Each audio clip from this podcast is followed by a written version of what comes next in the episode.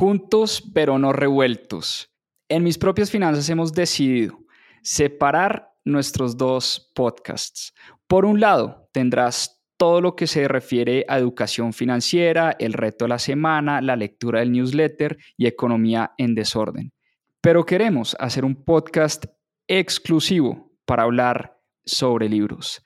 Tendrás los casi 100 episodios que ya hemos hecho de Club de Lectura en Mis Propias Finanzas y todo lo que hemos aprendido a través de la lectura. Y además, seguiremos subiendo nuestros episodios del Club de Lectura que hacemos los domingos.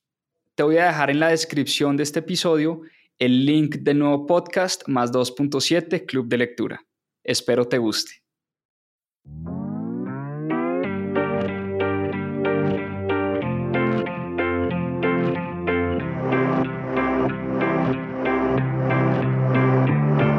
Hola, mi nombre es Juan Pablo Zuluaga, soy cofundador de Mis Propias Finanzas y quiero darles la bienvenida a Más 2.7, nuestro club de lectura.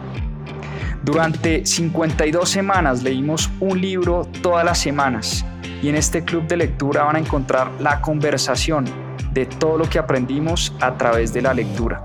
¿Por qué Más 2.7? En la región se leen menos de 2.7 libros al año y es una estadística que queremos combatir. Disfruten esta conversación y este aprendizaje que tuvimos a través de los libros. Bienvenidos.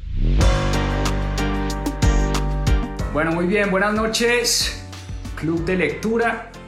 Hoy tenemos una historia espectacular, la historia de John Pierpont Morgan, más conocido como JP Morgan, el gran banquero del siglo XX, finales del siglo XIX, principios del siglo XX, contada a través de esta biografía escrita por Jean Strauss, titulada Morgan. Les confieso que este libro me puso a sufrir esta semana, bastante gordito, bastante largo, más de 750 páginas. Me puso a trasnochar, me puso a madrugar, pero siempre firmes acá con el club de lectura, siempre comprometidos. Lo logré terminar hasta hoy, les confieso. Hasta hoy en la tarde estaba terminando de leer este libro. Pero bueno, mucho por resumir, mucho por hablar hoy. Hoy vamos a hablar de la vida de JP Morgan, el gran banquero del siglo XX, para los que se están conectando hasta ahora. Muchas gracias, como siempre. Hoy podemos tener de pronto musiquita de fondo, porque mi hijo Lorenzo no ha logrado dormirse. Es posible que veamos y que escuchemos al pequeño Lorenzo por ahí llorando en el fondo, entonces me perdonan si les incomoda. Pero bueno, hablaremos de JP Morgan, el gran banquero del siglo XX. Y cuando JP Morgan murió en el año 1913 a la edad de 75 años, era el banquero más famoso de su época, era uno de los hombres más ricos de su época. Y logró presenciar la expansión de la economía de su país. Logró presenciar y fue, por supuesto, líder en muchas de estas expansiones y muchos de estos conglomerados de los que ya vamos a hablar.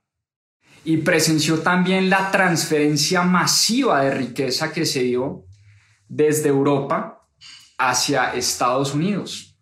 Recordemos que Londres principalmente era la capital económica del mundo en los años 1850, mediados del siglo XIX.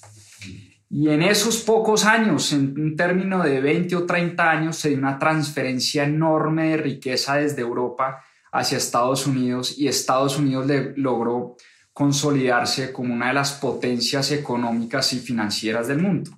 Y JP Morgan estuvo en el centro de ese desarrollo y en el centro de esa transformación.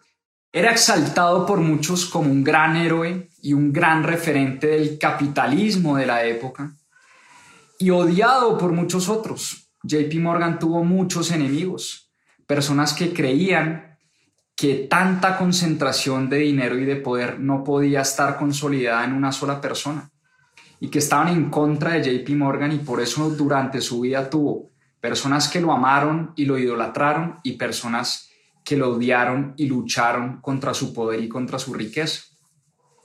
Y la gran pregunta que uno se tiene que hacer es, ¿quién fue este señor? ¿Quién fue JP Morgan? ¿Y cómo logró convertirse en uno de los hombres más poderosos de finales del siglo XIX y principios del siglo XX? John Pierpont Morgan era su nombre completo, más conocido como JP Morgan. John Pierpont Morgan nació en 1937 en una familia bastante acomodada. JP Morgan nació en familia de ricos. Su padre era un gran empresario y fue un gran banquero durante toda su vida, una de sus grandes influencias a través de su vida. Pero a diferencia de muchos de los hijos de empresarios y banqueros de la época, Morgan siempre fue un hombre muy trabajador, siempre fue un hombre muy apasionado por los negocios y por lo que hacía. Y JP Morgan desde una temprana edad empezó a demostrar esa habilidad por los negocios, esa pasión y ese liderazgo en todo lo que hacía. Nunca fue el más académico de todos, digamos que nunca fue el mejor de su clase, el mejor de su colegio, pero siempre mostró dotes de liderazgo, siempre mostró esa pasión y esas ganas y esa ambición desde una edad muy temprana. Y desde esa temprana edad su padre, Junius Morgan, se dedicó a forjar el carácter y a forjar la educación de su hijo. Junius siempre vio en su hijo, en su futuro heredero, y por eso desde una corta edad se dedicó a entrenar a su hijo y a educar a su hijo. Su madre era una poeta y una persona bastante enferma y bastante depresiva, y se dice que JP Morgan heredó de ella la mala salud. JP Morgan siempre fue un niño y un joven bastante enfermo que adolecía de varias dolencias en su cuerpo, de convulsiones, dolores de cabeza. Sufría de una enfermedad que se llamaba acné rosácea, que hacía que la piel se le pusiera muy roja y le hinchaba la nariz. JP Morgan era un tipo bastante feo, si se quiere, con unas facciones grotescas, grandes, gruesas. Era un tipo alto, ojinegro, una presencia bastante intimidante, pero era un tipo bien feo realmente, dice pues la historia. Pero desde muy corta edad demostró sus habilidades por los números, por las matemáticas, tenía habilidad para la contabilidad, aprendió contabilidad desde muy niño, y su padre, ni corto ni perezoso, que trabajaba y era un empresario en la industria textil inicialmente, lo puso a trabajar con él desde una corta edad, a llevar las cuentas. JP Morgan llevaba la contabilidad de su padre y le ayudaba a escribir cartas. Y JP Morgan era un apasionado por las biografías. Se obsesionó por la vida de George Washington, el primer presidente de Estados Unidos, y se obsesionó por su gran ídolo, Napoleón Bonaparte. Tanto así que llegó a escribir la vida de Napoleón Bonaparte como tesis de grado de su colegio. JP Morgan era obsesivo por la vida de Napoleón, le encantaba Napoleón como persona, como estratega, como líder, y llegó a escribir una biografía completa de Napoleón Bonaparte como tesis, digamos, del colegio. Cuando se graduó del colegio, siempre quiso trabajar, pero su padre no le permitió trabajar una vez graduado del colegio, sino que lo mandó. En esa época su padre había viajado a Londres porque Peabody, que era uno de los banqueros más reconocidos en Estados Unidos, le había ofrecido un trabajo en su banco en Londres. Recordemos que Londres de la época de 1850 era la ciudad insignia, era el centro de negocios, era el centro financiero del mundo. Inglaterra era el país de la industrialización, y Londres era la capital financiera no solo de Europa sino del mundo entero. Y a Junius Morgan le ofrecen un trabajo como banquero en Londres, él viaja a Londres, y cuando JP Morgan se gradúa del colegio, lo primero que hace Junius es traérselo para Europa, le consigue un puesto y un lugar en la Universidad de Suiza para que aprendiera francés, y un año después le consigue un lugar en Alemania. en una universidad en Alemania y aprende alemán. Junius siempre estaba obsesionado porque su hijo aprendiera varios idiomas. Junius dice, yo nunca tuve la oportunidad de aprender distintos idiomas, pero entiendo la importancia de hablar varios idiomas, y por eso obligó prácticamente a su hijo a que estudiara francés, alemán, y una vez dominados ese par de idiomas, y además tuvo la oportunidad de viajar por toda Europa.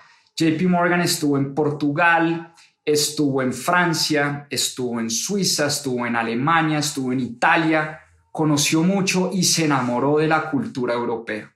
Se enamoró del arte, de la música, de la ópera. Era un tipo muy culto. Desde una temprana edad era una persona bastante curiosa, bastante culta y con muchas ganas nuevamente de empezar a trabajar. Tenía una ambición y unas ganas por el dinero. Desde una temprana edad mostró esa ambición y esas ganas por producir dinero.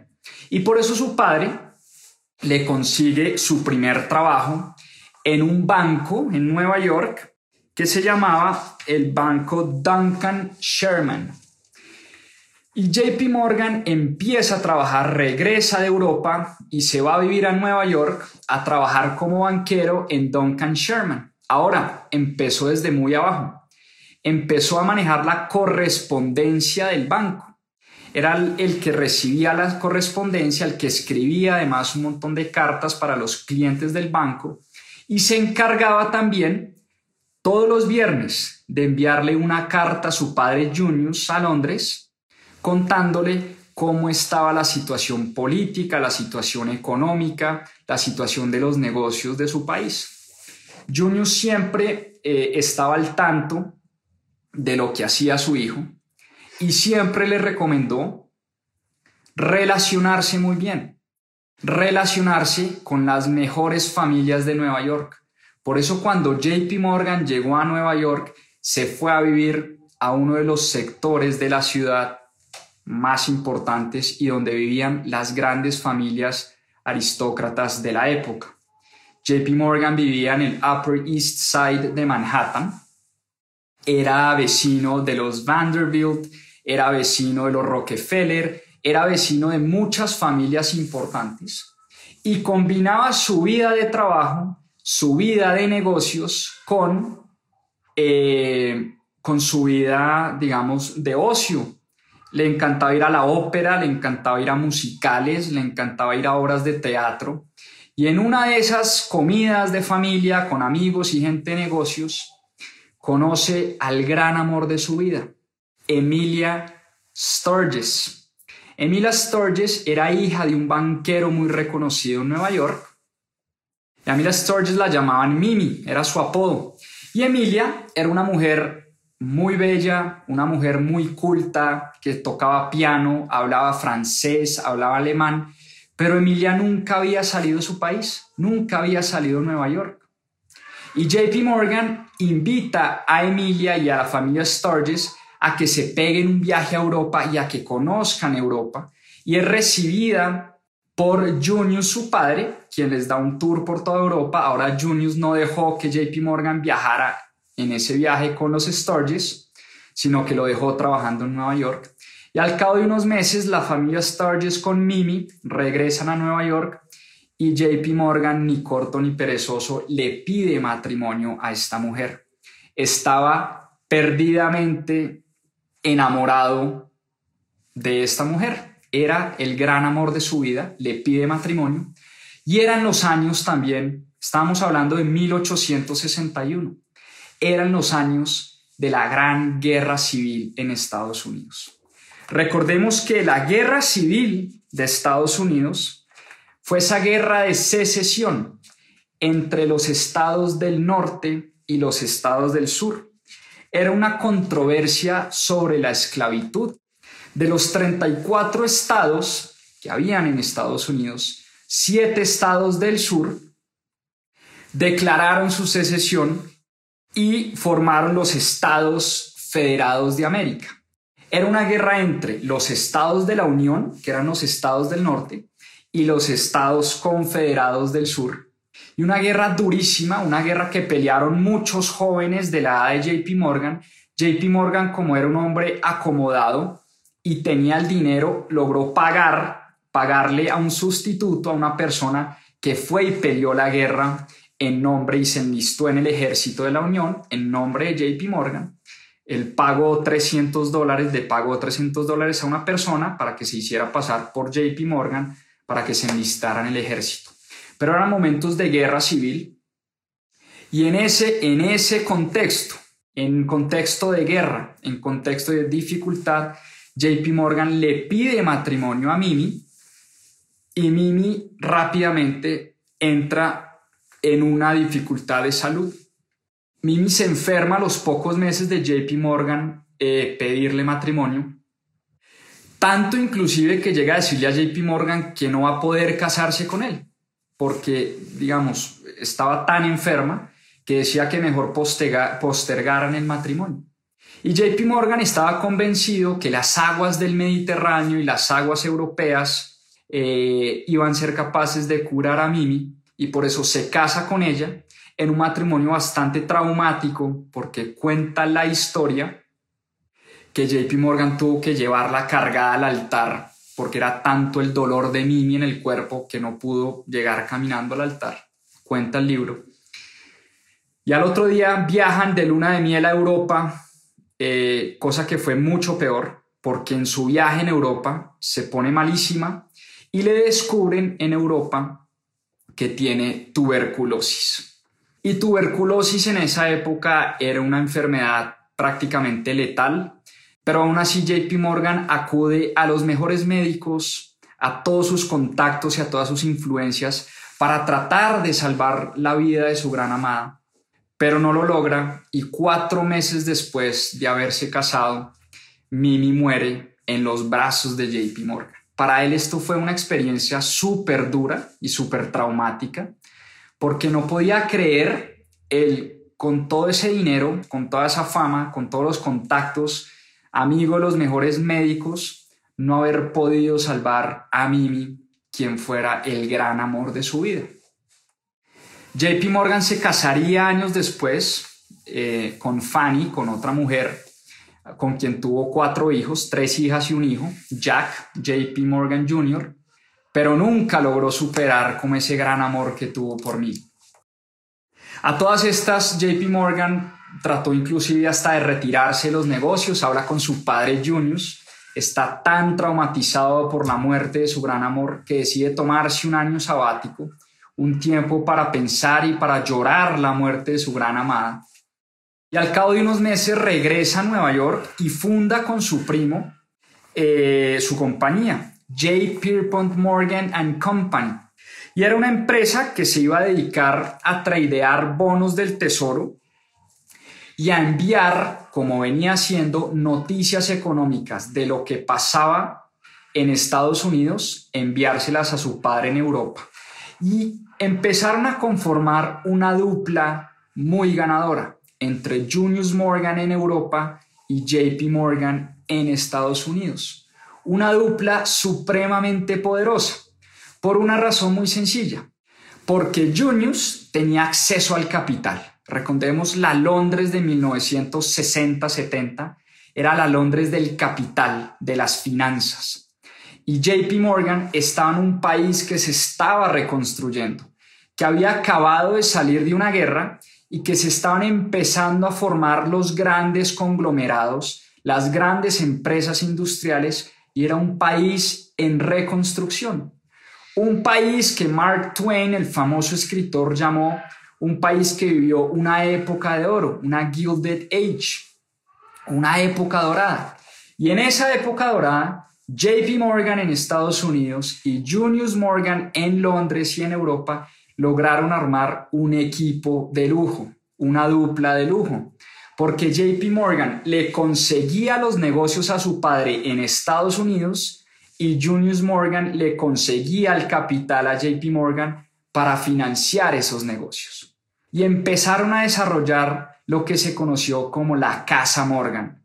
La Casa Morgan empezó a ser reconocida en el mundo financiero como una entidad bancaria supremamente importante. porque esa casa Morgan empezó a financiar la reconstrucción del país y además jugó un rol fundamental en la refinanciación de la deuda que había adquirido el gobierno americano para financiar la guerra en cabeza del presidente Abraham Lincoln. Y esa refinanciación le valió a los Morgan una, digamos, por un lado, ayudaron a su gobierno a refinanciar esa deuda y por otro lado salieron como los grandes héroes de la época posguerra. Era una dupla muy importante, una dupla muy poderosa, pero ya desde ese momento JP Morgan quería empezar a marcar cierta distancia de su padre.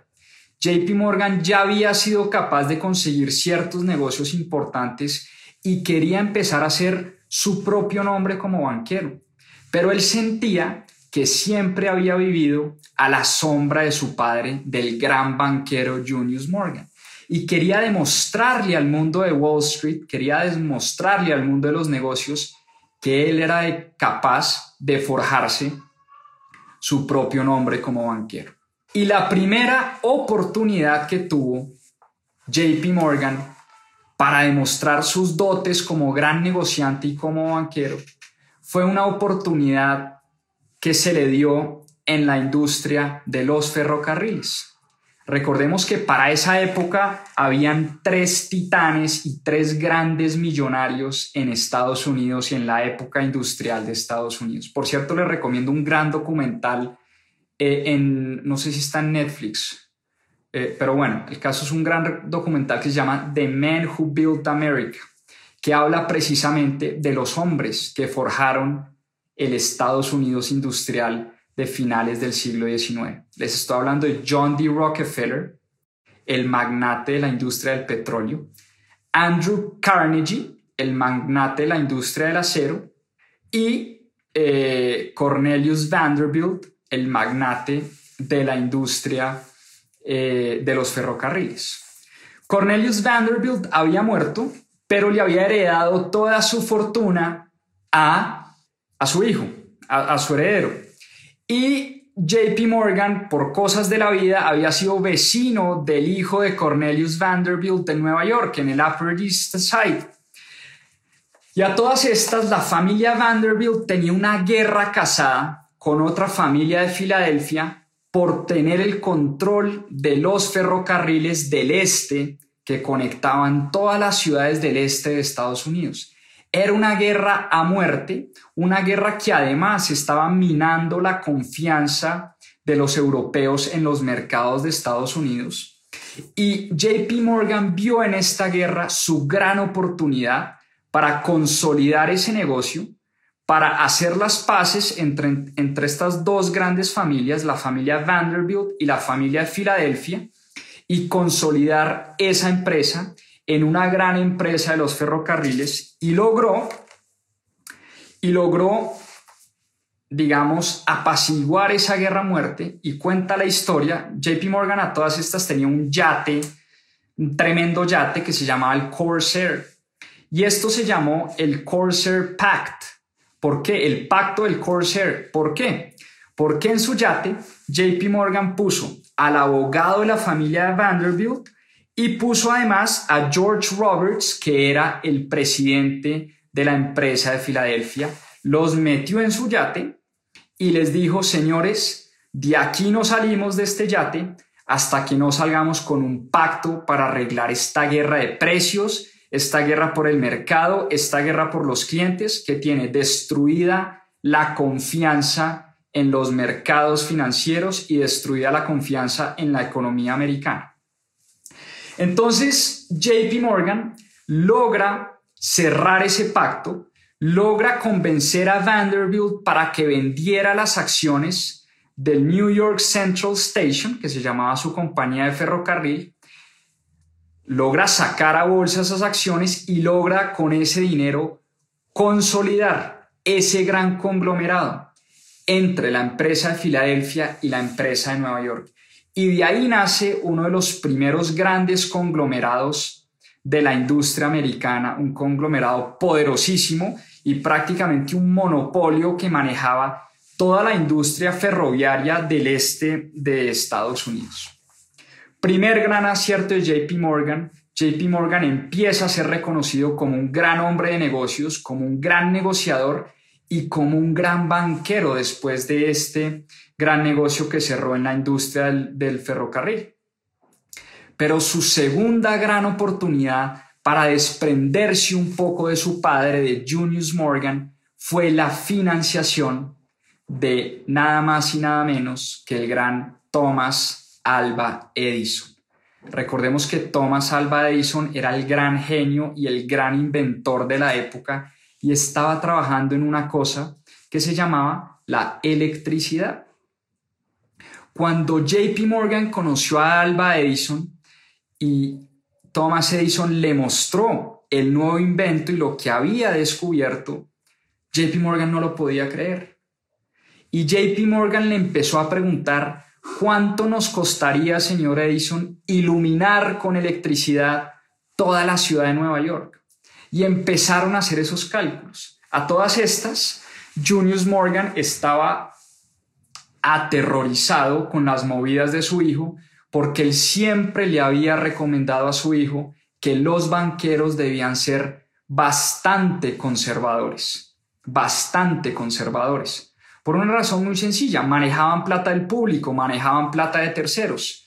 Y él nunca le recomendó a JP Morgan financiar proyectos en etapa temprana, lo que se conocía, digamos, en el venture capital de la época, ¿no?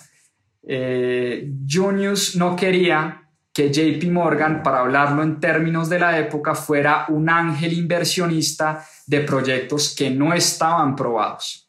Pero JP Morgan vio en Thomas Edison, y ahora que me preguntan por Nikola Tesla, Nikola Tesla trabajaba, era el asistente de Thomas Edison, que de hecho después se retiró para montar su empresa también, su electrificadora. Pero JP Morgan, convencidísimo que esto iba a ser la próxima revolución,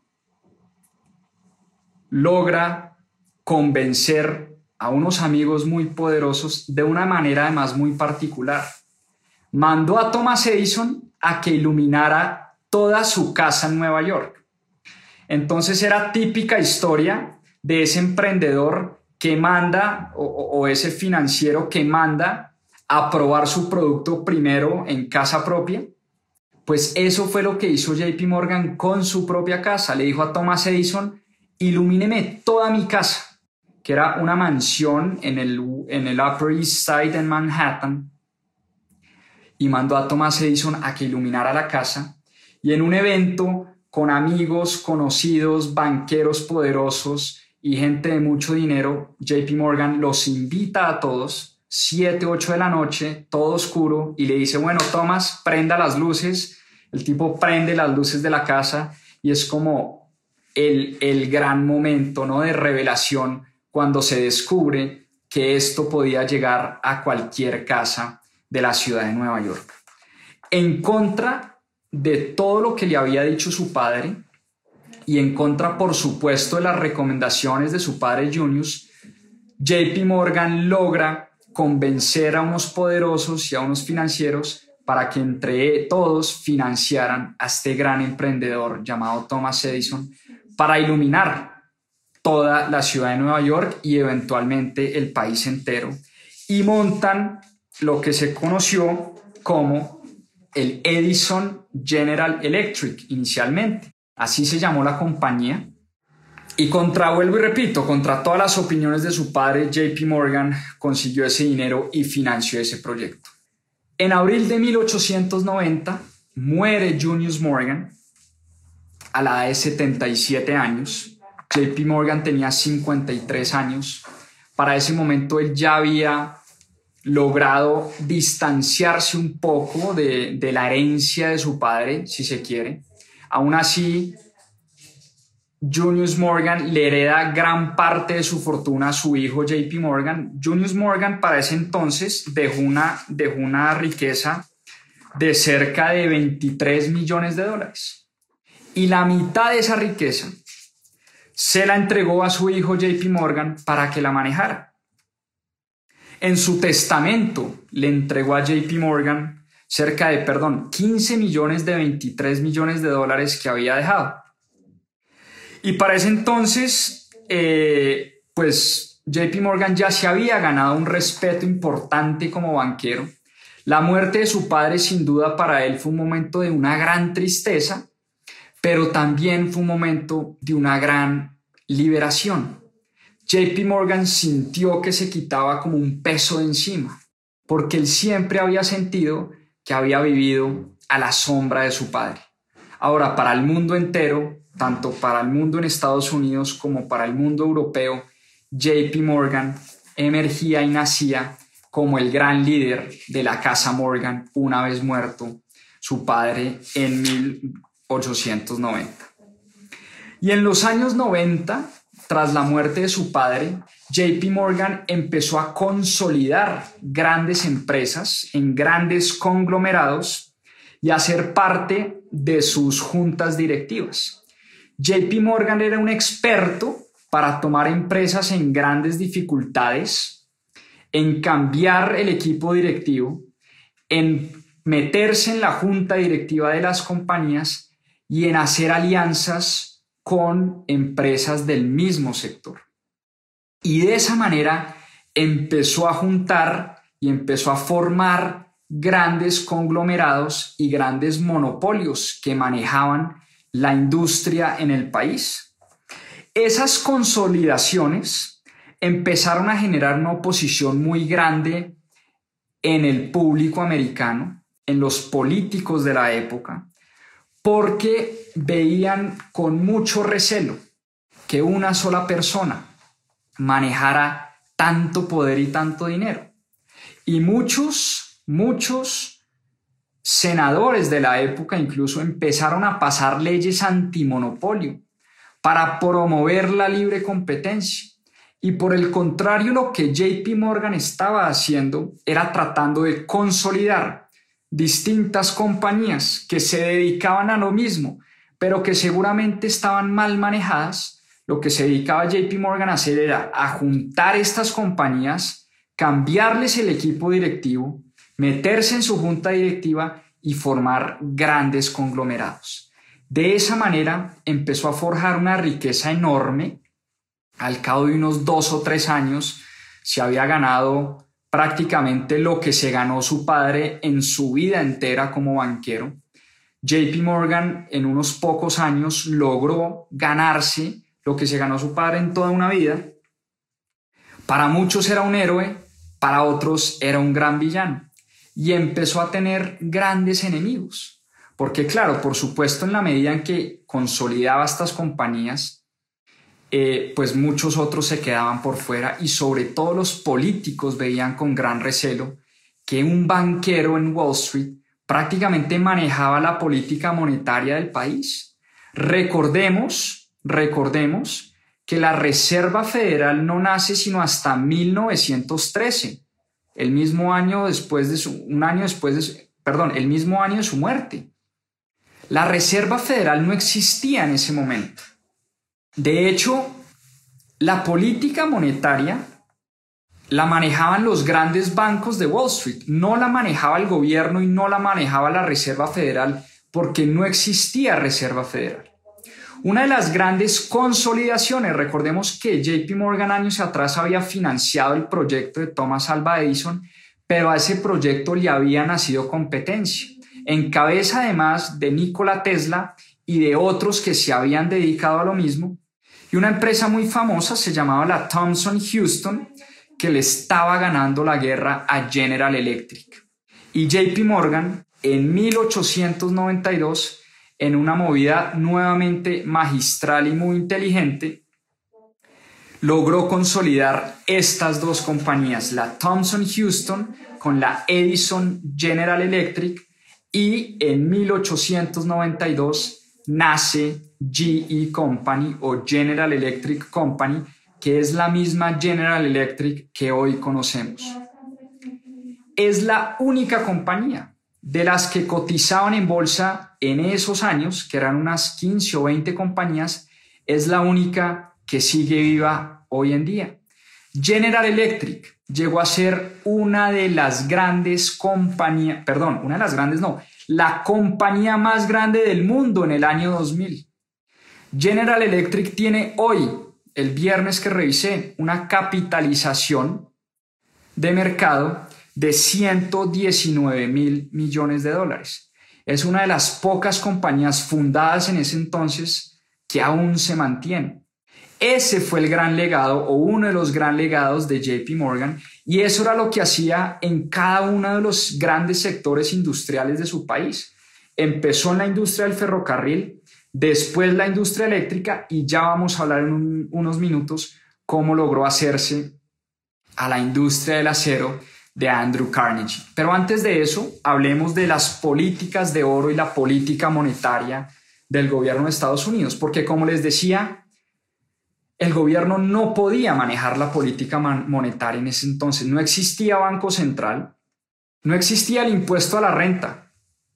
Eran épocas maravillosas, las empresas no pagaban impuesto de renta, los bancos no podían imprimir dinero, y la política monetaria literalmente la manejaban unos pocos banqueros en Wall Street.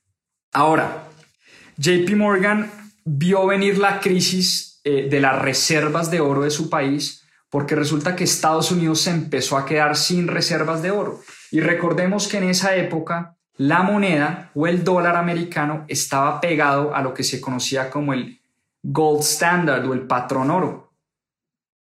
El patrón oro, ¿qué quería decir esto? Que cada dólar estaba soportado por una cantidad de oro significativa. Ahora, el país empieza a quedar sin reservas de oro porque empieza a desinflarse un poquito la economía del país, y JP Morgan vio venir esta crisis, y lo que le propuso a la casa Rothschild en Europa. Recordemos que los Rothschild eran los banqueros de la época. O sea, la casa Rothschild era la banca central del mundo entero. Eran los banqueros de Londres, eran los banqueros de Europa, y eran los que mandaban literalmente. JP Morgan siempre había estado, o la casa Morgan siempre había estado a la sombra de la casa Rothschild, pero para esta crisis en particular, JP Morgan le propuso a la casa Rothschild y a Burns, que era otro de los bancos importantes en Londres, que compraran bonos del tesoro, que hicieran una emisión de bonos del gobierno de Estados Unidos y compraran esos bonos, pero a cambio de oro. Es decir, el gobierno de Estados Unidos iba a emitir unos bonos, JP Morgan se iba a encargar de esa emisión de esos bonos y le iba a vender esos bonos a los inversionistas europeos, que iban a pagar esos bonos con oro.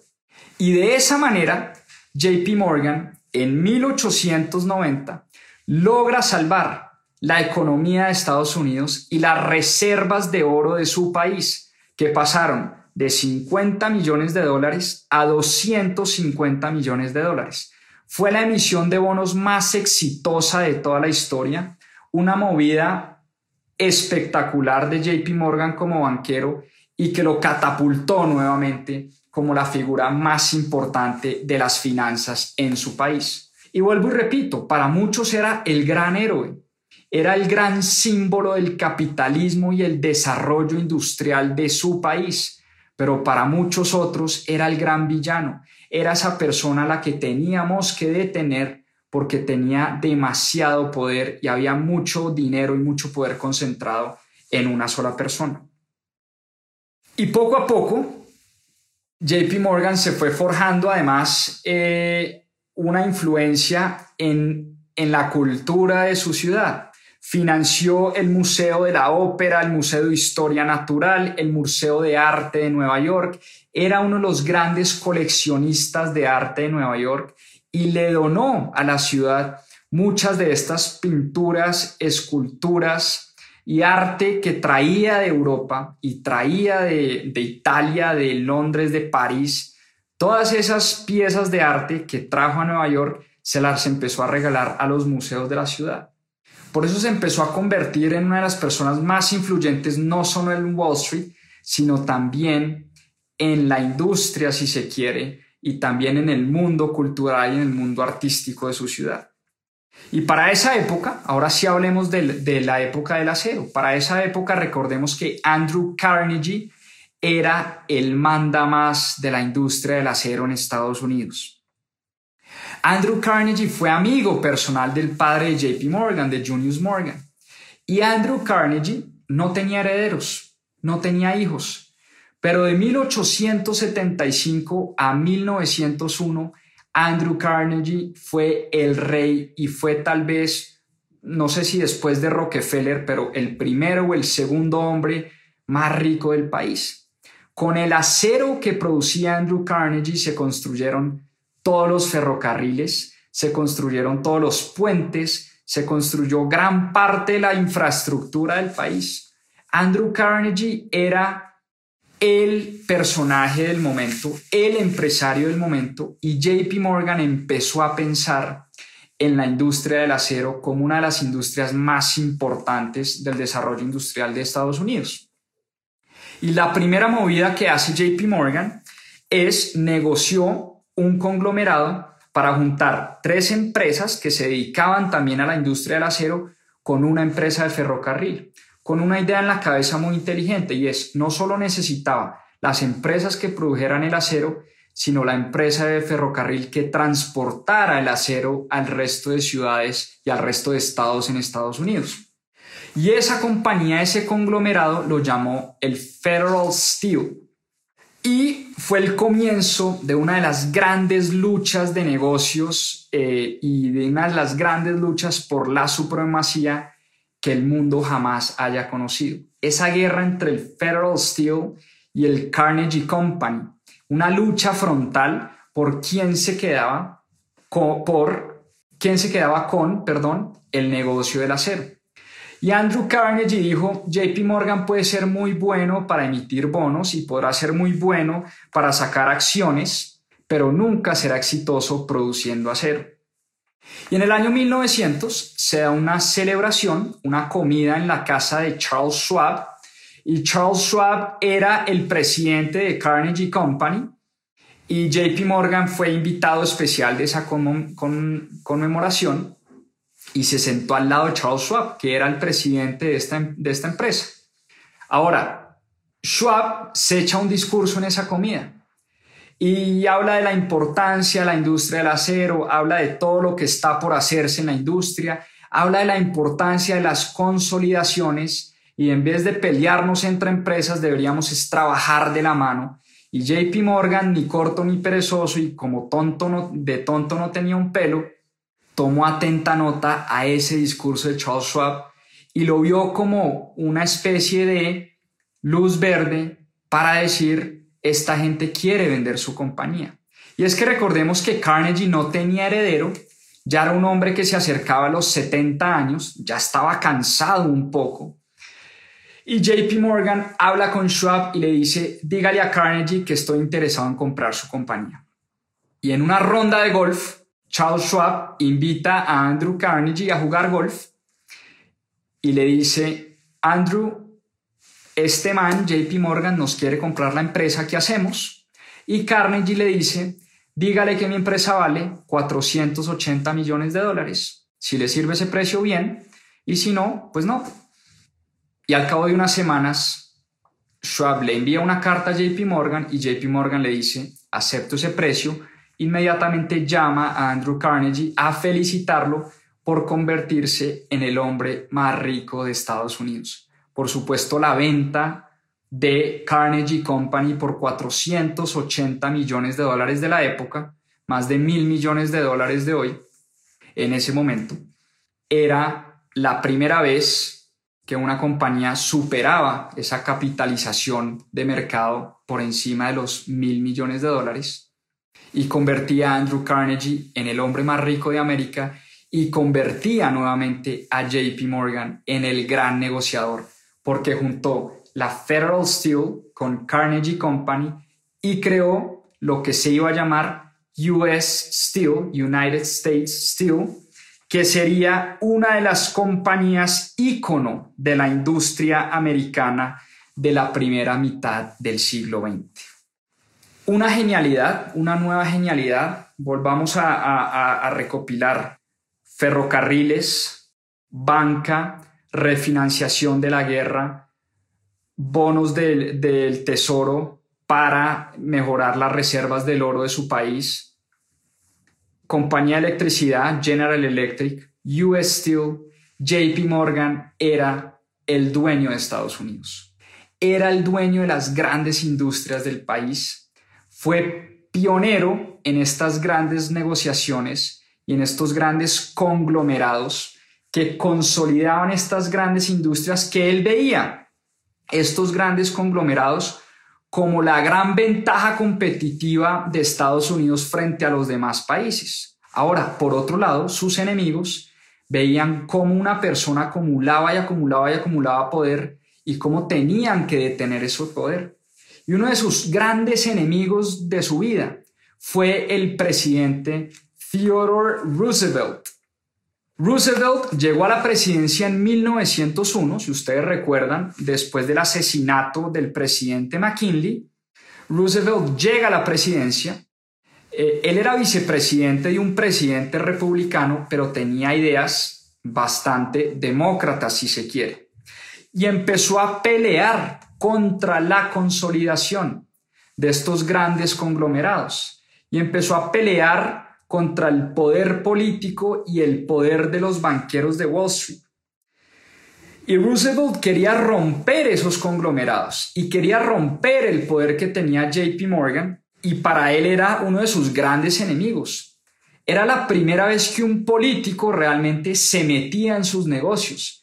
JP Morgan había estado, por supuesto, relacionado con la política, pero siempre al margen. JP Morgan se dedicaba era a los negocios y a la banca. Nunca había participado en política, pero por primera vez un político le da la guerra frontal. Y era tanto la enemistad de JP Morgan, que cuenta la historia, que una vez Roosevelt se va a África a un safari y JP Morgan dice: espero que un león se lo coma.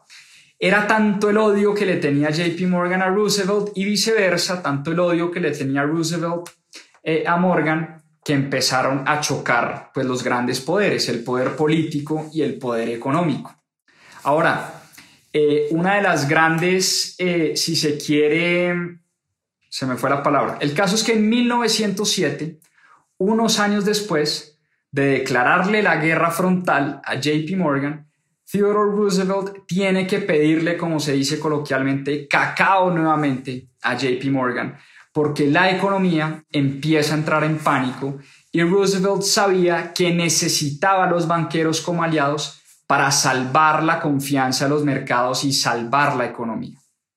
Y por eso Morgan diseñó un plan para que los grandes conglomerados le ayudaran a esas empresas más pequeñas a salir adelante.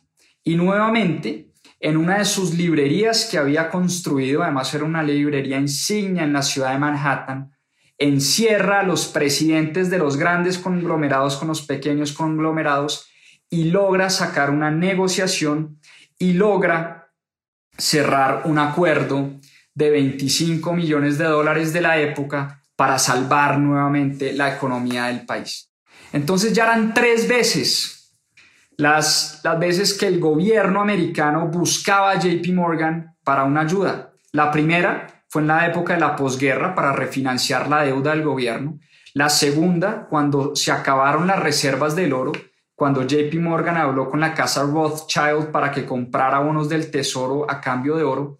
Y la tercera, nuevamente, cuando su gran enemigo en 1907, Theodore Roosevelt, llama a JP Morgan para que ayude nuevamente a salvar la economía y a recuperar la confianza en los mercados. Como decía el biógrafo, el escritor de este libro, en 1913 no teníamos a la Reserva Federal, pero sí teníamos a JP Morgan. Un poco una frase jocosa, pero tratando de decir que no existía Banco Central, pero sí existía un señor que todo lo podía, que todo lo manejaba, que todo lo negociaba y que además ponía muchas veces los intereses del país por delante de sus propios intereses, pero además se enriqueció, por supuesto, de todas estas transacciones. Ya años más adelante, Morgan empieza pues a entrar en una edad, digamos, de descanso, una edad más tranquila. Empiezan a volver los dolores de su infancia, los dolores de su cuerpo, sus dolores de cabeza, se empieza a enfermar. Y en el año 1913 se da una investigación por parte del Senado de Estados Unidos que se llamó el Puyo Committee, Puyo porque así se llamaba, ese era el apellido, el nombre del senador.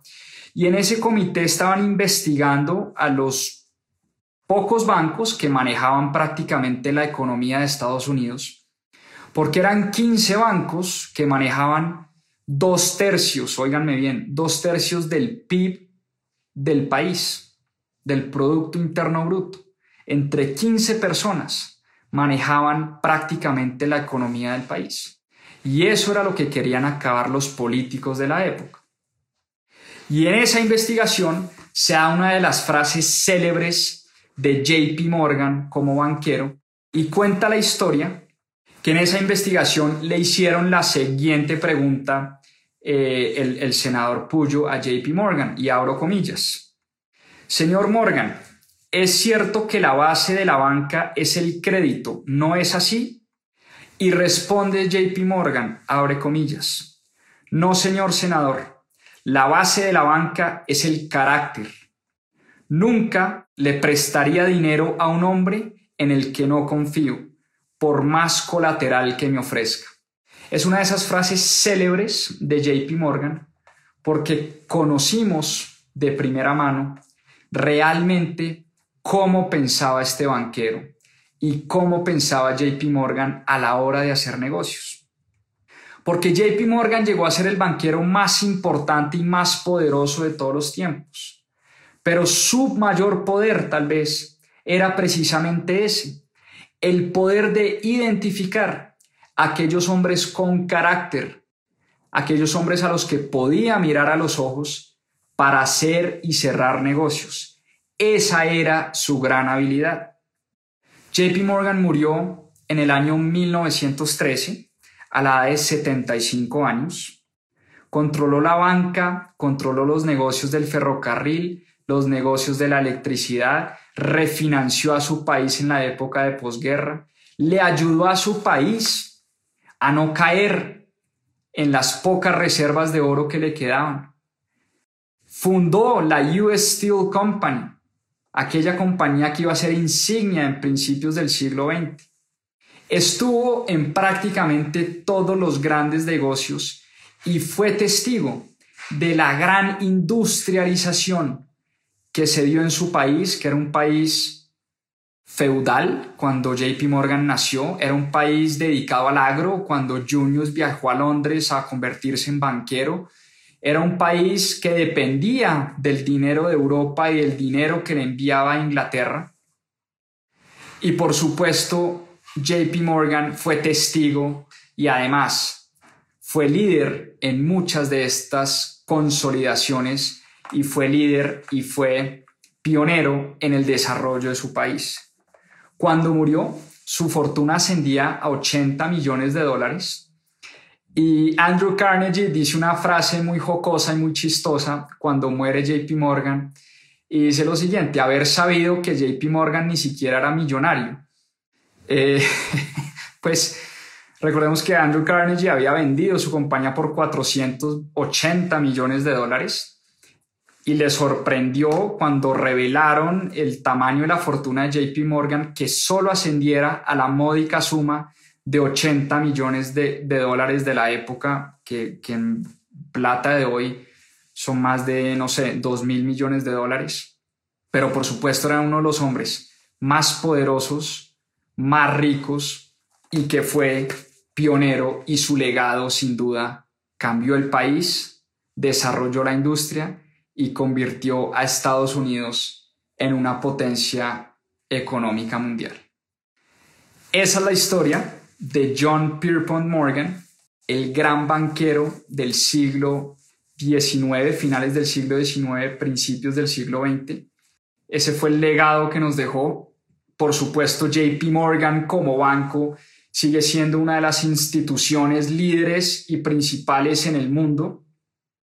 JP Morgan está próxima a llegar a Colombia, no sé si sabían o ya llegó, ya tiene pues los permisos para empezar a operar en Colombia, pero es uno de los bancos más importantes hoy en día en el mundo y, como lo dije en estos días, detrás de una gran compañía siempre hay un gran emprendedor. Su hijo heredó ese legado, su hijo JP Morgan Jr. continuó con el legado de JP Morgan.